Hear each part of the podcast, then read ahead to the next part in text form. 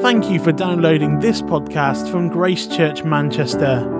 To listen to more or to get involved with church life, visit www.gracechurchmanchester.net. Well, do turn to that uh, passage in uh, Romans chapter 3. And if you haven't got a Bible, maybe uh, try and share one around.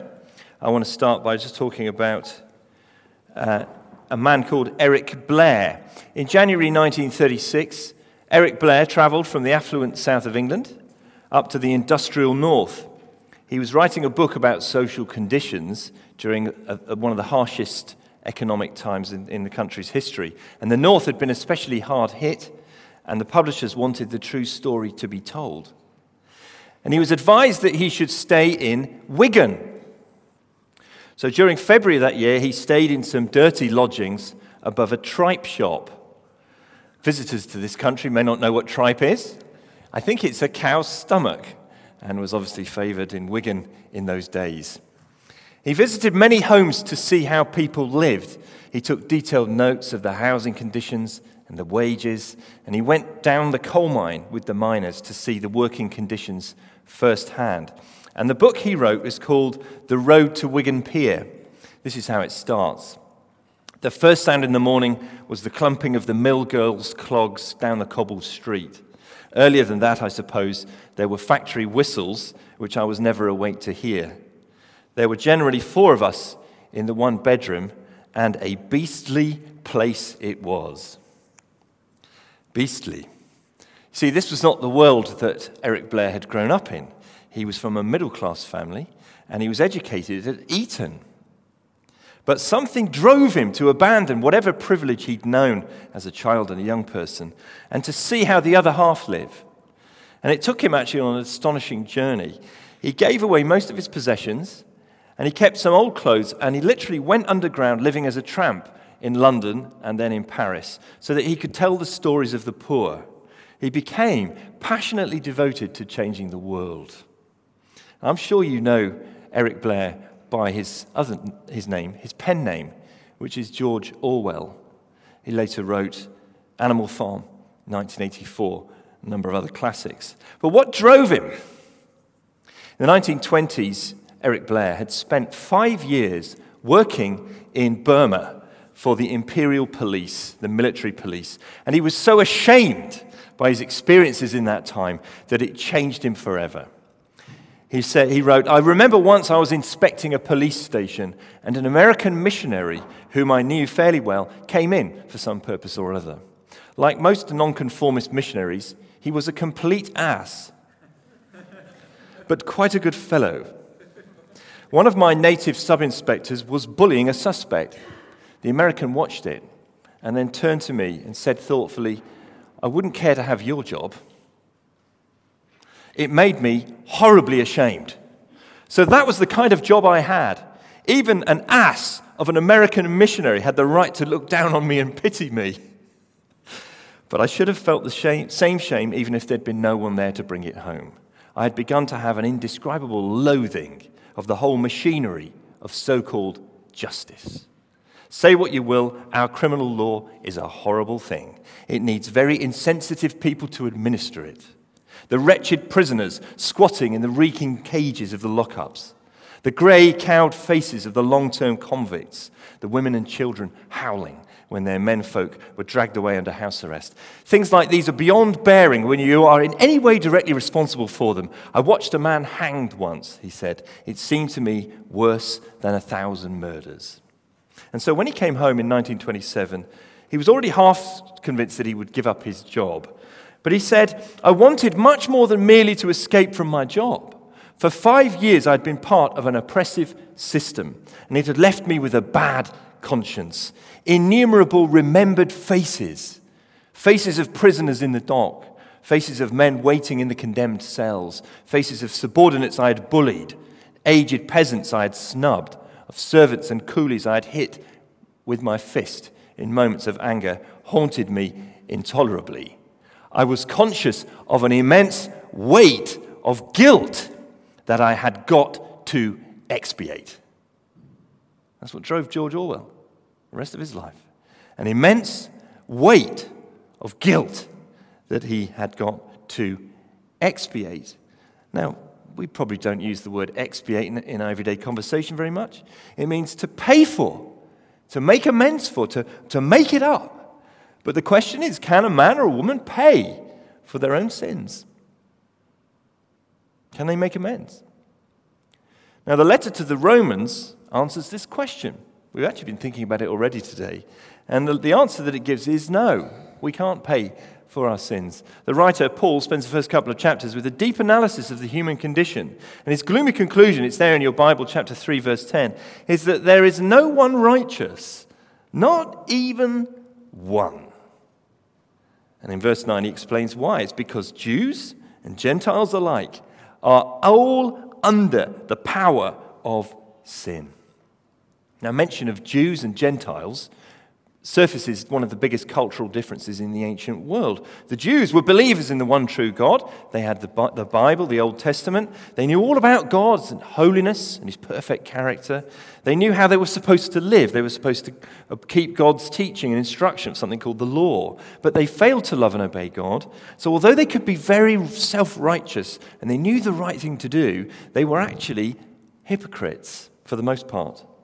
Now, the Gentiles, by contrast, often lived just as they pleased and indulged themselves to the limit.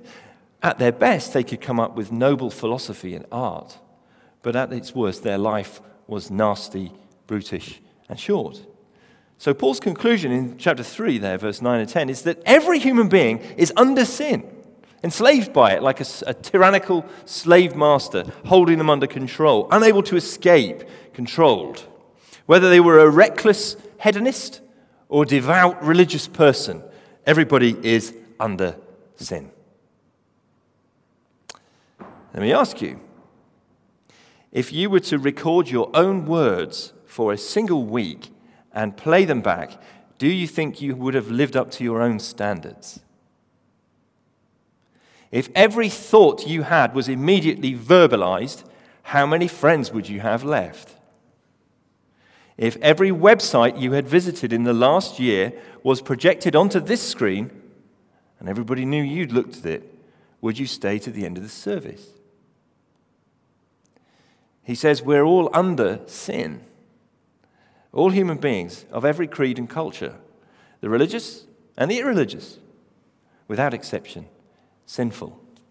That is the human predicament that Paul's been describing so far in his letter sinners. And we may express our sin by being very, very bad, or we may express it by being very, very good. We're still sinners. There's no ray of light so far, no flicker of hope. But just look at chapter 3, verse 21. And here, the light breaks in, a new day dawns, and the world is flooded with light. But now, but now, uh, this is the start of the best news you'll ever hear. One scholar actually said, you know that bit that Christina just read? One scholar says, this may be the most important single paragraph that's ever been written in world literature. The most important paragraph that's ever been written is right here. Romans 3:21. But now, apart from the law, the righteousness of God has been made known. Why is this so important? Because it tells us God's response to our situation, and it is unspeakably glorious. This story can be told in four words guilt, glory, grace, and redemption. Guilt, glory, grace, and redemption. And those of you who know me will know how sad I am that I couldn't get that fourth word to begin with G. Guilt, glory, grace, redemption. Anyway. Firstly, guilt, verse 23. Have a look there. For all have sinned and fall short of the glory of God. I won't spend very long on this because we've actually been thinking about it a lot already. Paul summarizes the essence of our situation as all have sinned. Now, J. Calvin Coolidge was the president of the United States from 1923 to 29. He was famous for being a man of very few words. He was known as Silent Cal. On one occasion, he went to church, and when he came home, his wife asked him, What was the sermon about? And Coolidge replied with a single word sin. But his wife was persistent. Well, what did the preacher say about it? And after a moment's thought, Coolidge replied, He said he was against it. Now, that is true. but it's not the last word on sin, as you can imagine. Okay, you say, but what is sin? I can think of some mistakes I've made. Regrets? I have a few, but then again, too few to mention. Few things I've done, few unpleasant things I've maybe thought or said. Is it really that bad? Now, the Bible's understanding of sin is actually quite radical, quite stark. It is unlike any other worldview or philosophy that I've ever come across. It is that sin is not a matter of just discrete actions or bits of behavior that we sort of do now and then.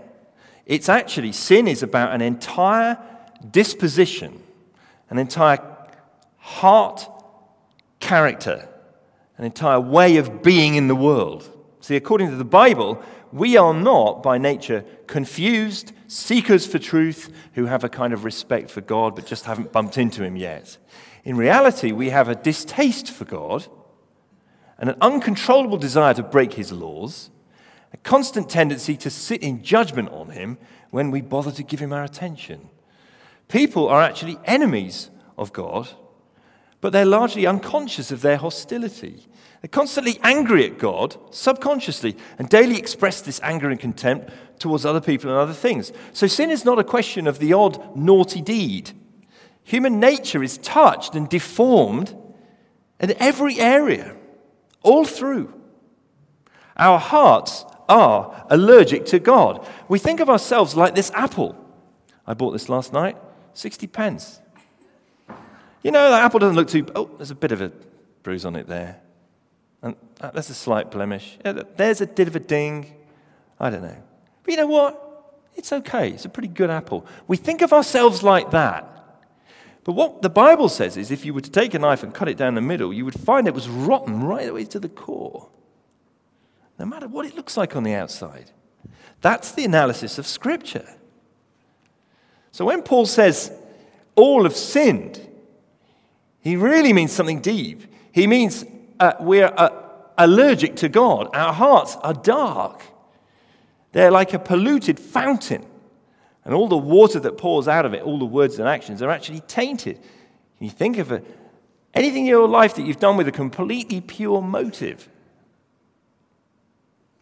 All have sinned. Now, some of you guys here are from an honor shame culture. And you're not as familiar, I think, with the idea of guilt. It probably wasn't something that was you thought a lot about growing up. And some of you here grew up in a secular Western culture or family, and you just have not thought a lot about sin. Uh, and so it may sound to you that I'm just being really traditional here and being kind of moralistic. So I want to just address this next part of the story Moving away from guilt now to think about glory. Think about glory, because that's the other thing that Paul says in this very curious statement. All have sinned and fall short of what? What did we fall short of? I'd expect him to say, fall short of God's standards, you know, or fall short of uh, the rules, or fall short of the holiness that God requires. No, he actually says, we've sinned and fallen short of the glory of God. Now, doesn't that seem odd to you? Glory. What does it mean? In the, uh, the Bible, the Hebrew word glory literally means weight, heaviness, weight. It means the permanent versus the temporary. It means the substantial and the important versus the unimportant. It means real as opposed to unreal. So when the Bible talks about God's glory, it is talking about his weightiness. Compared to anything else, God alone is permanent and real, and God alone matters. Compared to anything else, God alone matters. If you drop an object that's heavier than water into the water, what happens? The water makes way, the water is displaced because the water has less glory than the thing that's been dropped into it. And the reality according to the Bible, is that God has more glory, more weight than anything else in the universe. So, whenever God comes down to earth in the Bible, there is an earthquake because of his glory, his weightiness, his presence, his magnificent, glorious presence. He's more glorious than anything else. When they built the temple in the Old Testament to try and symbolize the glory of God, they used the most glorious substance that they could get their hands on. You know what it was? Gold. the heaviest, shiniest, most precious thing that they could get. And they, they covered the temple with this substance to show something about God's weighty glory. So, compared to God, everything else in the world has no weight. And whenever God's reality comes down, everything else shakes. Now, how about you? You may have come to believe in God as a concept. You may have come to believe that there probably is some sort of deity out there. But in your life and in your experience, who weighs the most? Is God weightier than you or lighter than you? I think the answer is found in whether God fits around your existing patterns or you make way for Him. Has your belief in God changed you very much? Do you have a God who can actually change you? He can come into your life and move the furniture around, come into your life and change and challenge your deepest beliefs, contradict you, turn you around, change your mind. See, some people do try to get interested in religion. They start going to church, reading the Bible, praying. But sometimes they're doing it because they need help to reach their own goals. So they try to get God to fit into their purposes. But that means that they've got more weight and glory than God Himself. What it says here all have fallen short of the glory of God. In other words, we've not recognized God for who He is, we've not given Him the glory in our lives, the place of honor, the weight that He deserves. But the Bible says that human beings were made for glory. We're built to give glory. We, we love glory. So if we were created to bring glory to God and we don't do it, what happens? The answer is we seek glory for ourselves. We seek glory for ourselves. We become obsessed with our own glory. We become preoccupied with our own greatness, our own beauty, our own reputation. Now, can you see this? If you don't believe me, let me ask you a few questions. How do you react when people overlook you or snub you or fail to admit that you're important? They treat you like you are weightless. How does it feel? Why are you so invested in your career or your art or that relationship? Is it because it really gives you glory? It makes you someone? What makes you really furious? Could it be connected with not being given the glory that you crave? Final question What kind of photographs of yourself do you choose to put on social media? Could it be that you carefully choose the photos that make you look good? Ever met somebody who you've previously seen on Facebook and then thought, wow, they really don't look like their Facebook photo? You know, that photo was glorious. In fact, most of social media is preoccupied with our quest to give glory to ourselves and justify our existence. But there's no freedom in it. We've fallen short of the glory of God, and it is miserable. We've all sinned, guilt. We've all fallen short of the glory of God. I know how we want glory. But God doesn't look at us with contempt, and God doesn't look at you with hatred. Far from it. There are two words that summarize God's view of you and his treatment of you, and they are two of the most beautiful words in the dictionary. They are grace and redemption. Grace and redemption. Look with me, verse 24. All are justified freely or as a gift by his grace. By his grace. What is this grace? The word means kindness and mercy, but particularly shown to people who don't deserve it. Kindness and mercy to people who haven't earned it. Kindness and mercy to people who have no merit. That's how God looks at you. Even though He sees your very heart, even though He knows your deepest and darkest secret, He looks upon you with a heart of kindness and love and he gives you, he acts towards you in grace. I'm sure you know the story of Les Miserables, or you've seen the recent film version with Hugh Jackman, Russell Crowe. Possibly the most miserable film I've ever seen. Lived up to its name. I actually couldn't finish it. It tells the story of a criminal called Jean Valjean, a tough, bitter, hardened man, spent 19 years in prison, unjust sentence. But when he's finally released, he can't even find work or shelter, No one wants anything to do with him. Finally, he's taken in by a kindly bishop who gives him food and a place to stay. But Jean Valjean repays the bishop badly. He creeps downstairs in the middle of the night and he takes the bishop's silver and he creeps out of the house to steal it. But he's quickly caught by the police, and three constables bring him back to the house. And things look desperate because this time uh, he will be sentenced to death. The bishop has the opportunity to incriminate him. But instead, seeing what's happened, the bishop puts on a bit of an act and he says, Oh, there you are, my friend. I'm so delighted to see you. Why did you leave so soon? Had you forgotten that I gave you the candlesticks as well? He points to the silver candlesticks. They're silver like the rest. He says they're worth a good 200 francs. Did you forget to take them? And so the constables, although they suspect it's not what it looks, they have to let Valjean go free. And after they've gone, the bishop says, I meant it. Keep the silver and keep the candlesticks as well. But don't forget, do not ever forget that you have promised me to use the money to make yourself an honest man. And Valjean is absolutely stunned. And he stutters, Why are you doing this? And the bishop replies, Jean Valjean, my brother, you no longer belong to evil. With this silver I have bought your soul, and now I am giving you back to God. You see, the bishop could have treated Valjean in one of three ways. He could have treated him with justice, turned him in, given him what he's deserved, get the silver off him, and have him packed off to prison. Or he could have treated him with leniency. He could have said, Give me the silver back, but I won't press charges. Just let him go. That would be lenient, leniency. But the third way is the way of grace. He says, I know what you've done, and I know how you've abused my kindness. Now keep the silver and take the candlesticks too. You can go free, but I ask that you use the money to change your life for the better.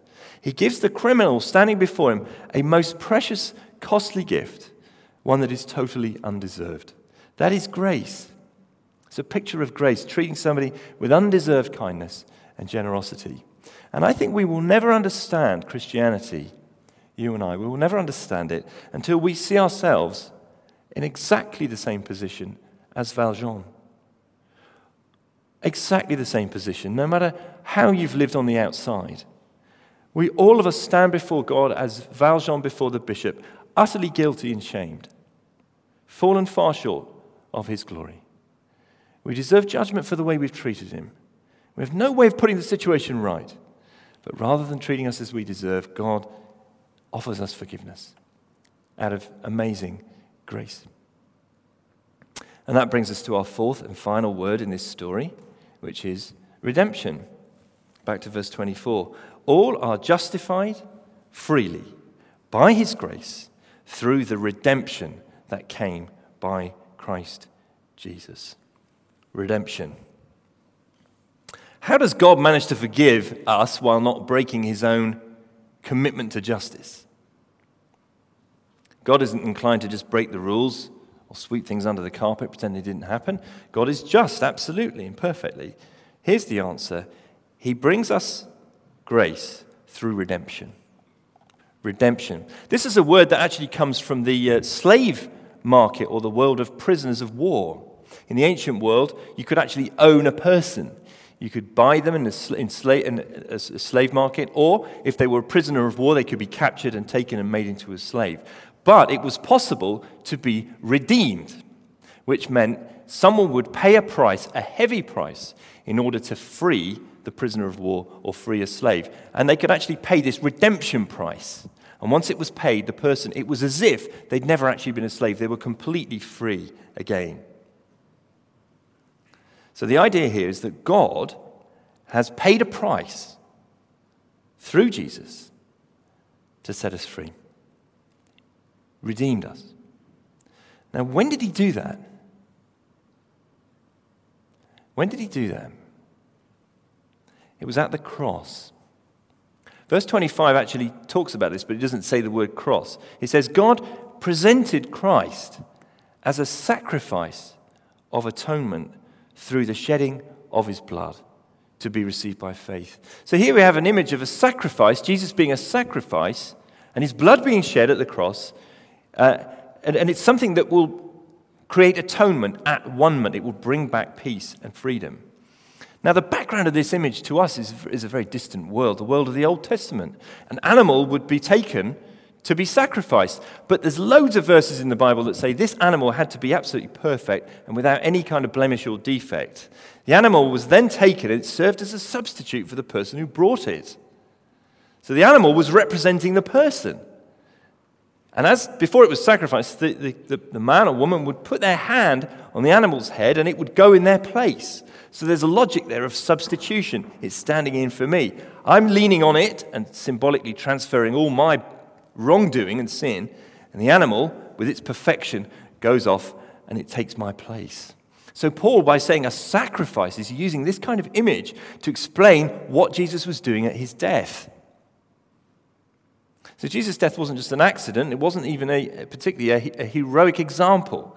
It was primarily a substitution, standing in for sinners. The perfect one goes, and the guilty go free. Just as that animal had gone in the Old Testament and the human being had walked away. Somewhere else in the Bible, Paul puts it like this God made the one who did not know sin, Jesus, to be sin for us, so that in him we will become the righteousness of God. He made him who knew no sin to be sin for us, so that we could become the righteousness of God. In the early 19th century, there were two Chinese brothers living in California. They looked almost identical, but they had very different characters. The older brother was a hard working, responsible type, the younger one was a criminal and a gambler. One night he got into a fight at a card game and he accidentally killed a man. He ran away, ran home, got out of his bloody clothes, and left town. Later that night, the older brother got home and he realized what had happened. He knew the police were going to come looking for his brother. So he put on his brother's clothes, the bloody clothes. And when the police came, because he looked so much like him, they mistook him for his brother. He was tried, found guilty, and executed for the crime of manslaughter. He took his brother's death penalty. Now, sometime later, the younger brother sneaked back into town and he discovered what had happened. And he was shaken to the core he felt terrible. So he went to the police and he confessed his crime himself. But do you know what the police said? We can't execute two people for the same crime. You're free to go. The penalty has been paid. That's redemption. So, against all of that dark backdrop of Romans chapter 1, 2, 3, which concludes there's no one righteous, no, not one we have these great words guilt, glory, grace, and redemption. And this is the old, old story of the gospel. The good news that says this is what Jesus Christ did for us at the cross. He took my penalty, He paid for your shame. You didn't deserve it, you didn't earn it. It was totally, completely out of grace.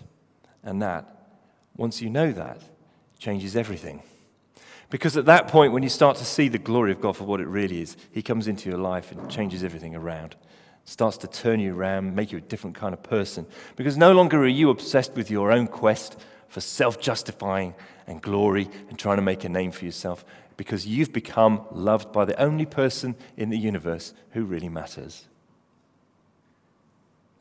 So, I'm just going to close by giving an invitation to anybody here who has been thinking about the Christian faith for some time, and that may be days, weeks, months, or years, and you finally just realize in that very simple story where you are, and you realize that you need to do what the verse says here at the end uh, to be received by faith.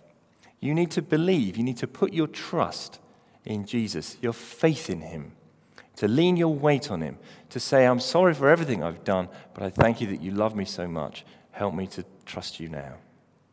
So I'm going to just give a moment of silence and then I'll pray. Musicians can come back up during that time. Let's think about these words. But now, apart from the law, the righteousness of God has been made known. This righteousness is given through faith in Jesus Christ to all who believe. There is no difference between Jew and Gentile, for all have sinned and fall short of the glory of God, and all are justified freely by his grace through the redemption that came by Christ Jesus.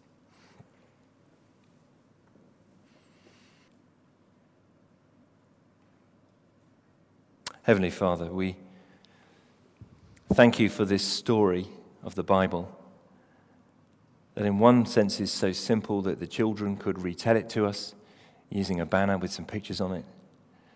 And in another sense, is so profound and vast that we could spend the rest of our lives and all eternity exploring it and never plumb its depths.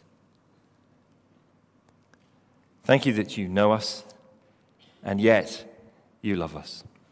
And thank you, Lord Jesus, that you loved us even to your own death. Father, I pray now for anyone here who's realized that today is the day they want to believe in him and trust him. Help them over that line. Bring them into your kingdom. And may the angels be rejoicing about their name today. Amen. Thank you for downloading this podcast from Grace Church Manchester. To listen to more or to get involved with church life, visit www.gracechurchmanchester.net.